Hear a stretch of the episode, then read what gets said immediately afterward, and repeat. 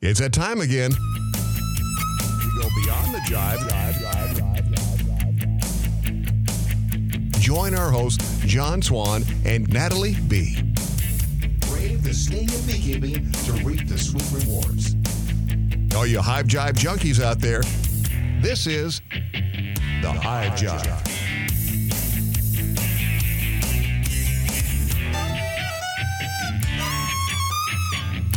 Woohoo! Cross fingers, everybody. We hope it works.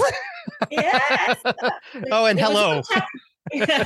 Hi guys. It was a little choppy there for a second, so that's why we're kind of keeping our fingers crossed the whole time. Yeah, I think I am stressing out my uh, Surface Pro because I have three separate lights hooked up to it, plus the microphones and all the other stuff that we usually do to run this whole pile of shenanigans. so uh, it, it- my internet dipped down for a minute. It was a little bit choppy, so we're going to give it a shot. Apologies in advance if it does hang up or lag or have weird things here and there. Um, that's all I can say. We'll we'll make do. We'll make it work. That's right. I'm going to purposely freeze somewhere during the episode, make Nathalie think that it locked up, and see how long she can keep talking to keep the whole subject going. Pretty I'm I'm getting pretty good at tap dancing, right? yeah, right. so, anyhow, uh, oh, also something else. So, we apologize in advance for any technical issues today. However, we uh belatedly that's not a thing but we would like to belated apologize for last week. A belated apology for last week. There we go. That that flows a little bit better. Uh we're both in bad shape. we we were not having a good recording day and it didn't have anything to do with the recording but I've been doing a lot of renovation and construction work on an investment property that I've been working on. I got a bunch of grit and crap inside my eye and it caused my upper eyelid to swell up kind of like a bee sting and I looked like I had this Quasimodo eye thing going on. So I was not about to be on camera, but I was willing to talk. But the longer the day went on, the worse I kind of felt. I'd had a headache from the pressure and stuff all day long. So I reach out to Nathalie and uh, come to find out she wasn't having a good day either. I went to the dentist and I had a headache and and half of my face was numb. So like, might not I- be the best of days. I think my favorite part of that entire day, though, was our text conversation where you said, I'm pretty sure I'm drooling while I'm typing this. Yep, that's right. that that made me smile. That made me laugh. It it made all the rest of it worth it because that was priceless. I was like, "Th- you know what? You probably are, and I can. That's that's totally okay. There's times when it's appropriate. That's right. That's right. Um, you know, having novocaine in both sides of your mouth and half your face numb. That that's an appropriate time to drool. It's okay. Anyhow, we did not necessarily think that any of that needed to be on camera. And the longer that the day went, um, the worse both of us kind of felt as far as just energy and being ran down. So we ended up skipping last week. Uh, and I did not even get anything out there to say, hey, sorry, there's not going to be an episode. It just literally didn't happen. So apologies for that. And uh, yeah, there we go. I think I think that's all I have to apologize for at this moment. Our combined apologies. Yes, yes, our combined apologies. So, outside of that, we have a topic today that it's uh it could be a touchy subject Mhm. because of just, you know, your perspective on where you stand on this and um where I stand on it, it probably would be shocking. I have mentioned I told you before in the past, but uh we're going to talk today about specifically honeybees, which are a, I mean, technically they're an invasive species that we brought over versus native bees and wherever you're at. You know, you can take literally almost every continent can have this exact same scenario because honeybees were introduced in most places. You know, they only originated in one local area and then kind of spread from there, but then they were introduced to the other continents. So everybody has their own variety of native insects and native bees that have always taken care of things. Then honeybees come along. So the main question is there's been a lot of debate in the media and in different circles, and there's now some research that's actually being done to try and actually quantify do honeybees truly outcompete native bees and are we doing a disservice to the native bees by having honeybees in a vicinity or in an area so that's the overall framework of this and then there's there's a there's another little thing towards the end that i can i can throw in so um so yeah so that's the overarching kind of concept of this is you know as a beekeeper are we doing a disservice by having honeybees in an area and are we potentially running out other native bees that are there because they're competing for the food and losing out on that food. So, at a high level perspective, what do you think? Like without any any background to it or any of the the actual research data or anything like that, just what is your opinion of that concept?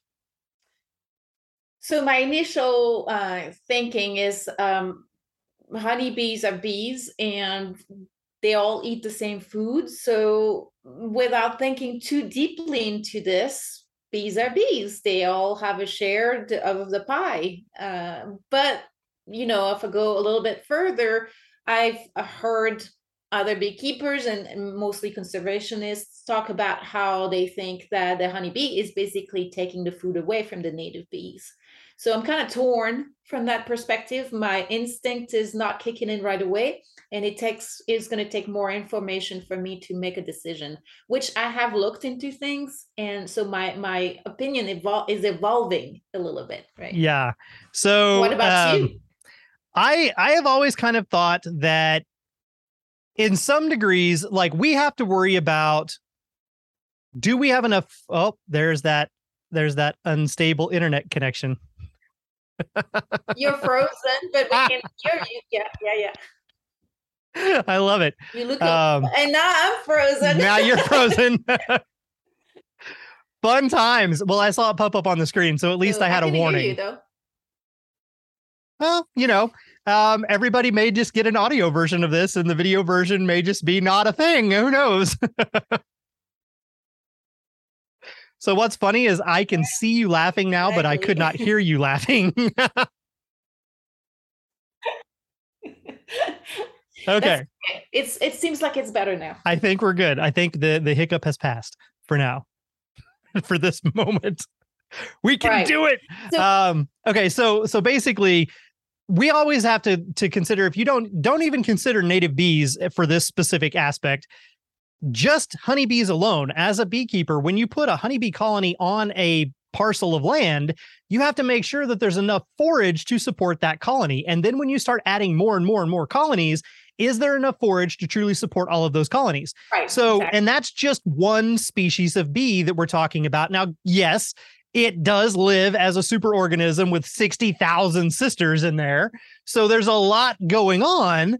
But at the same token, you already have to keep that in mind. So, yes, absolutely. If you have a lot of them, you mm-hmm. could be not only out competing native bees, but also out competing your other honeybee colonies and kind of spreading everything a little bit too thin. So, yeah, I definitely think it's possible from that high level perspective without any of the research and data and everything else going into it. Well, it's, it's always important to be mindful of what load you're putting on the environment. And that's why we talk about carrying capacity and intensity um, of colony numbers in the area, there's that balance that if you were to let the bees not never feeding them in any way, your colonies would adjust to the available forage in the area and just kind of find a, a number that works for them that allows them to thrive if uh, you if you don't and you have too many of them they will eventually uh, thin out the ones that are not going to make the cut and if you want more in the poor area then you're going to have to supplement feed them so that they are actually able to function. So that's that carrying carrying capacity and that intensity that we're talking about here.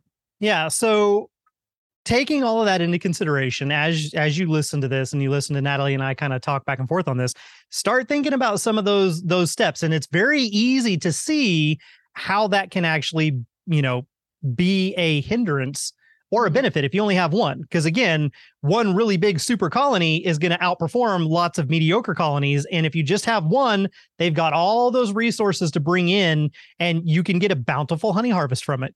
You mm-hmm. divide that up into a bunch of colonies that are smaller, maybe weaker, and now you got multiple colonies vying for this limited amount of forage.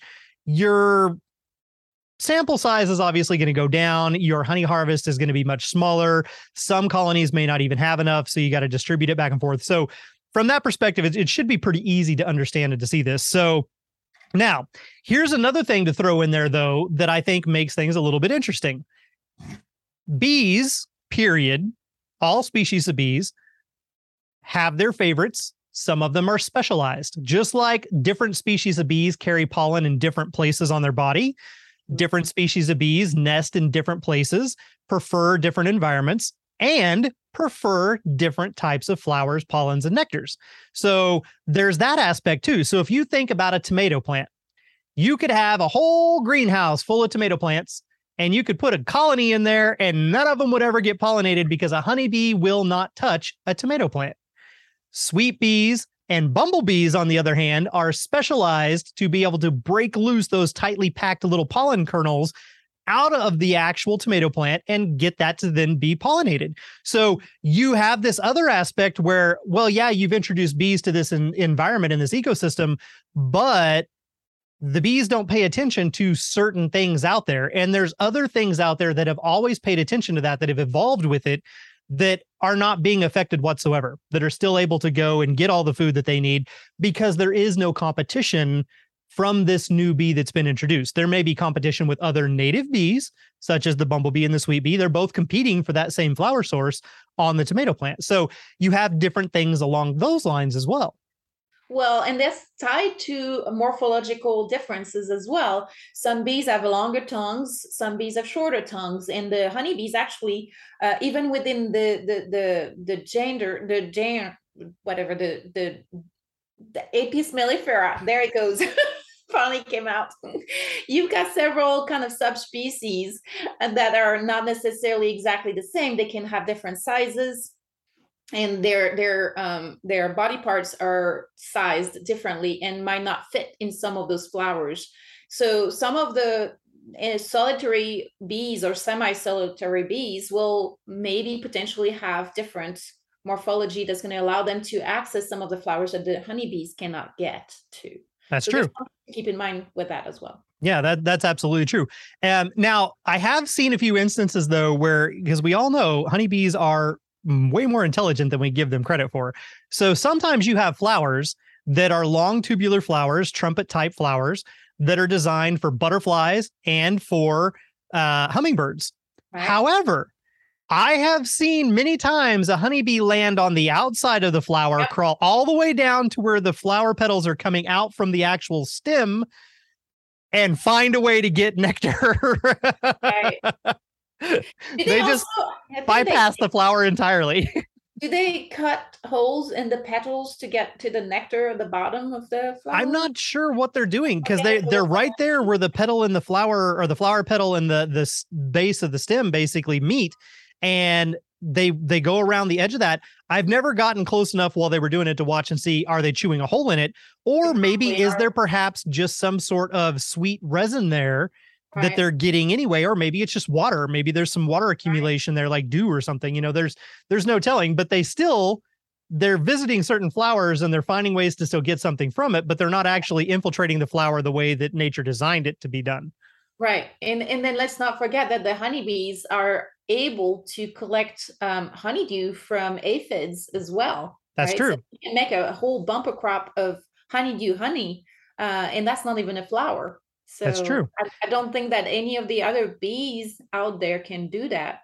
Uh, no, but their cousins, the ants, will actually farm right. and harvest from the aphids to get the honeydew and stuff. So yeah, there. I mean, it it happens in different aspects in different ways. So if you want to throw a little bit of science into it though, and you want to talk about some things, so there was an article that was published in the American Bee Journal in September uh, that goes through, and it's actually the second part. It's a two part series. So this is the second part coming back and kind of reiterating and talking about it and going a little bit more in depth. But it talks about the whole concept of pollinators where you have honeybees versus native bees and you know are you out competing are you doing any of these other types of things one of the things in there that i found really interesting is when they set up their test they go out and they have they only did four colonies so they weren't trying to super overload an area they would put four colonies in an area and they made sure that in those areas there were no other beekeepers or bee colonies that they knew of, just native bees. And then they went out and they did regimented screening of everything that was going on and taking notes and everything on it. And what they found was that out of all of the flower visits by a bee, we had, let's see, there was 468 plot samplings. And out of those different samplings, honeybees were absent. Mm. And then on the other samplings, they observed 393 honeybee visits, which again, we just mentioned one colony, 60,000 bees, but only 393 bees were, were actually visibly seen visiting specific flowers, whereas 1,610 native Ooh. bees were seen visiting the same flowers. So, in one regard, were the bees taking something away? Yeah, a little bit. But in the overall scheme of it, there were a lot of other native bees out there that are competing just as much with each other, taking these resources in. So that was kind of an interesting statistic that I expected to be higher. well, and keep in mind also, there's a lot of parameters that are coming into play. For example, um, not all flowers um, secrete nectar at the same time of the day and some of that might be early morning when only the bumblebees are out kind of a thing and then the other ones are, are just generating nectar at a different time so some of that competition is naturally limited by some of the parameters from the flowers themselves and their different schedules, um, how they evolved, co-evolved with the other bees. Um, there might be a tighter um, co-evolution that allows the other bees to compete more efficiently against the honeybees that we don't necessarily take into account. This, the parameters are multiple. Uh, Les always talks about how flowers will emit a signal calling bees, telling them when they're um, not um, replenished yet. Some of the flowers will replenish themselves more than once a day. So there's all kinds of things that come into play here that I think that we're not privy to and that we kind of need to keep in mind if we want to be objective there. Well, there's also different types of sugars in the different nectars from different plants, and the, the levels of those sugars vary. There's different consistencies of sugar in the nectar itself. Sometimes it's less water, more sugar. Sometimes it's the other way around. So there's a lot of other things in there too. And we know from experience, honeybees are very specific on when they need something. So that flower mm-hmm. may be producing, but it may not be producing something they need. It may not have a specific amino acid or protein in the pollen that they're looking for. It may not have enough sugar in the nectar that they're looking for. You know, so there's there's little things like that too that could actually factor into this. So I think all in all, it, it's it's really interesting. So ultimately, the the whole point of their study did end up finding that when they took all of the research, all the data, and they put it together, they did find that honeybees did have a 19% impact on the native bees in the area. Now, 19% is not massive, but it's still 19% of food stores that did not get to go to the other native bees. So, significant, that's for sure. Right. Yeah. That, and that could be, and that was four colonies. Mm-hmm. So if you have a lot of different colonies, it could be a problem. so one of the things that I noticed that was happening a lot in Texas was overcrowding for ag exemptions. Right. And you had these individuals who had just purchased land that was still technically zoned in an area where they could get an agricultural exemption if they had honeybees on the land. However, things that were not being taken into consideration by the county in the state level at the county anyway um, were the simple facts that well first off the state so the, the federal government says this the state takes it and gives a vague definition of it and then they disseminate that to the counties and the counties get to choose how they interpret it. So texas is massive. There's a lot of counties in texas every one of those counties had different parameters for what qualified for an ag exemption and how you could or couldn't do it and all the different little things that had to be included if it with it for it to actually be valid for that county. Right. Now, what wasn't being taken into consideration was a couple of different things. One, the county doesn't want to give you tax exemption status. They want their money. So they're right. going to make it hard for you to get that status. And one of the ways of doing that was coming up with preposterous numbers of hives. So right. that right there was that's already a bad problem. Mm-hmm. But the other thing that was never taken into consideration is okay, I've got 10 acres. I want honeybees on my land. You tell me that for my 10 acres, I'm going to need 15 colonies, which is absurd. And you put 15 colonies out there to get that ag exemption. And then my neighbor next door, who also has 10 acres, decides they want to do it and they put 15 colonies. And then the neighbor on the other side does it and they have more. So they've got to put 20 colonies. Well, now you're pushing like 50 colonies in an area that's not that big. Right, exactly. That's the problem. The competition, that carrying capacity again is kicking in, and it's not fair to any of the bees that are on the line. And the, the irony there is that they're um, allowing this uh, management of honeybees for ag production, basically production of food or pollination for human consumption. And um, that extra uh, intensity that they're putting on the land, overflowing the carrying capacity, is doing the opposite because now they cannot make a crop. They no. Cannot. So it's kind of completely defeating the purpose because very often you end up having to feed those bees for them right. to stay alive, right? Yeah. So if you look at the different products you can get from the hive, obviously honey is number one.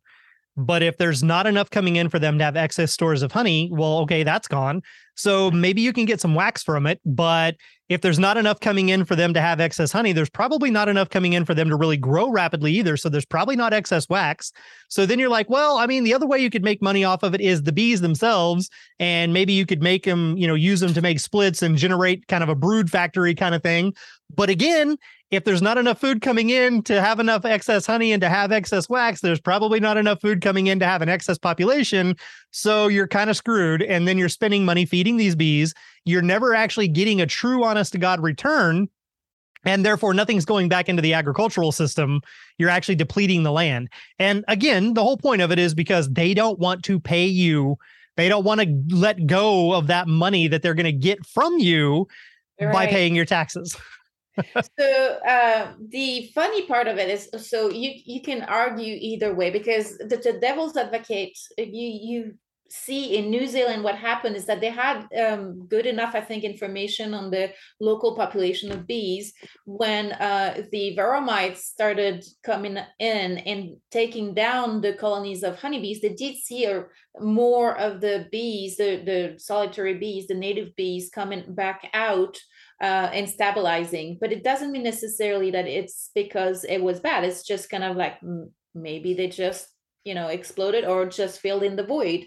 Um, the the um, pro- biggest problem that the bees in general have is not necessarily the competition between each other as it is more the loss of habitat the loss of uh, nest site availability um, pesticides the lack of forage as a general rule and that's kind of where we um, humans are the ones that are by far creating the most problems for those bees not necessarily the honeybees because that's kind of stabilizes itself right? Well, well right and and again to your point the the human population is the one that's actually creating pretty much all of the problems. A native or well here not native a feral honeybee colony that is living on its own in the wild will not choose nearly as large of a nesting cavity. They will not need as much space. Therefore, they will not need as much food reserves. And therefore, they will not have as big of a population. So you've got this smaller population living in a smaller cavity that's easier to control and maintain. They do not need hundreds of pounds of honey to make it through the winter and therefore they're not putting as much of a strain on the environment. The beekeeper's the one that created the artificial structure right. that was infinitely expanding so that they could just keep hoarding and hoarding and hoarding, never letting them get to a point where they could stop. So that's one aspect of it. The other aspect of it too though is the obvious one. We keep expanding. And as we do, we keep taking away that native forage, like you were saying. So that's one of the reasons why when people cry out and they're like, well, you know, everybody's focusing on the honeybees and nobody's focusing on these, and it's not really fair. Yes, the honeybee is the poster child, but if you change the narrative to if you want to help bees, go plant some some wildflowers out there because it doesn't matter if you are a somebody who's trying to conserve the monarch butterfly and you plant tons of plants just for the monarch butterfly to reproduce, live and feed on those plants also support other native pollinators. If right. you plant a huge field of wildflowers for honeybees, you're also feeding other native pollinators, including exactly. monarchs. So yeah. it all yeah. kind of goes hand in hand. And if you can go out there and and start pushing the, and here's the part where I said this will probably shock everybody. We do not need more beekeepers. No. That's not the solution. We need more native habitat. If people right. want to help, don't tell them to go buy a beehive and start a colony. Tell them to go out there and propagate more native populations of wildflowers for everybody to survive. right. I mean, that's the thing. Everybody's like, oh, I got into beekeeping because I wanted to help the bees, the, the bees. When we say save the bees, it's not doesn't mean save the honeybees, by the way. It means save the native bees. And by yeah, it's all bees. yeah, increasing population of honeybees, you're actually doing a disservice, especially because sometimes they can also it's not been proven, but you know there there's some um, questions about them transmitting some of the viruses from the varroa mites. Um, does it mean that the bees transferred it or was it uh, already available in, in the world um, that the native bees were in to, to get exposed to?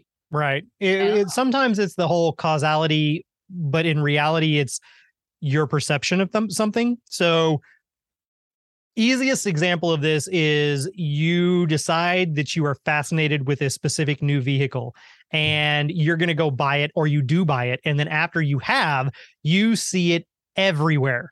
Right. It's not that it just magically appeared it's that you paid no attention to it until it was important to you. Same thing with people who didn't really have any interest in honeybees and then they decide they want to start keeping bees and suddenly they start seeing honeybees everywhere around them leading up to them actually being able to get their own bees. And those bees were always there you just weren't paying attention. So deformed wing virus is something that they have found affects different species of bumblebees and some other native bees.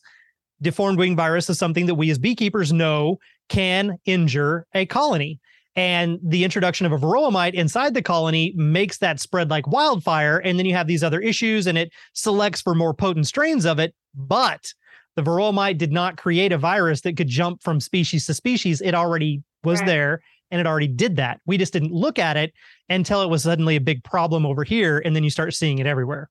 When you're hitting the the the issue on the head, the nail on the head, because a lot of uh, the problems we're looking at is that we don't have enough research on the non-honeybees. Most of the research has been focused on honeybees because they're a moneymaker, right? They contribute a large amount to the economic um, um, value of the country, and a lot of people's livelihoods depend on them. It's not the case with the native bees and the solitary bees so people don't look into it. There's not enough funding for that. So a lot of that stuff is unknown and we're kind of guessing and we're just not diving into some of that stuff because of the more the bigger picture that we're having some issues with the ecosystem.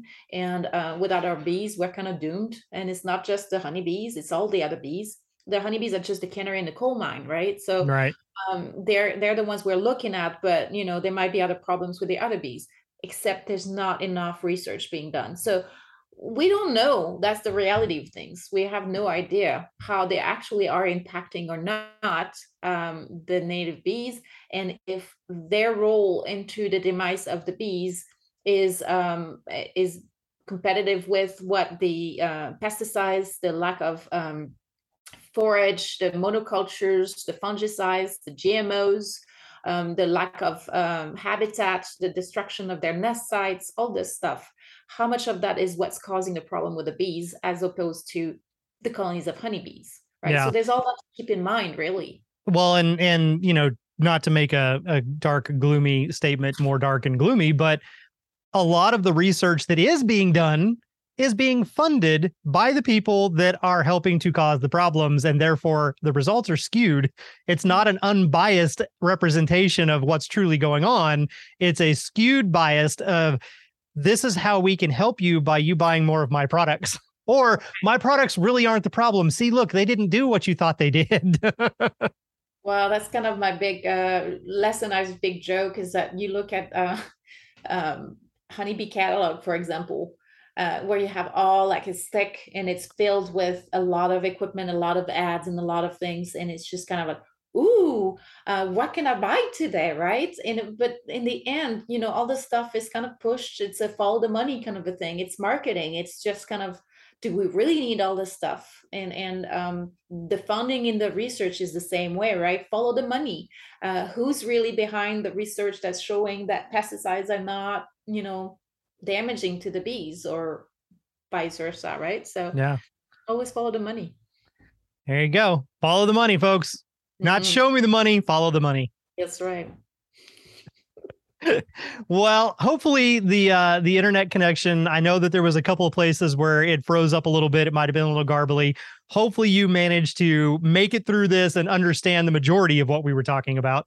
Um, and uh, you know, maybe again, as always, it gave you a little food for thought. A little planted a little seed in there. You can go through, take it, as you will, see if it applies, see if it doesn't, see how you feel about it. That's kind of the whole concept of the the beekeeper chats is just to bring up different topics and ideas and subjects and and maybe it's something you haven't thought of before. Maybe it's something that resonates truly with you but you hadn't looked into it that deeply, you know, who knows? But that's kind of the whole point. So hopefully you got something out of this. Well, and and I think it's important to always be mindful of the unintended consequences of what we do and the larger picture, all the parameters that are out there, and not just to have a simplistic idea of what's happening. We have to really think and and just kind of keep in mind that we all in this together and everything is interconnected, right? So That's right. Just like uh just like Les says, like you say, we all rise together. That's, that's right. not just people, that's everything else in the ecosystem that is supporting it and holding you up. exactly. We stand on it and we should be more careful to not destroy our foundation. Absolutely correct. So, well, there you go, everybody. Again, I hope that you enjoyed, and apologies for not having an episode last week, um, and apologies for any technical glitches in this one. It is what it is, but hey, there you go. Uh, we look forward to talking to you again next week. I promise. but until then, as always, be good. and don't forget to be mindful. bye bye, everybody. Bye, everyone. This Hive Jive production was made possible by amazing patrons like you, and we appreciate your support. To all our Hive Jive junkies out there, you truly are the bee's knees.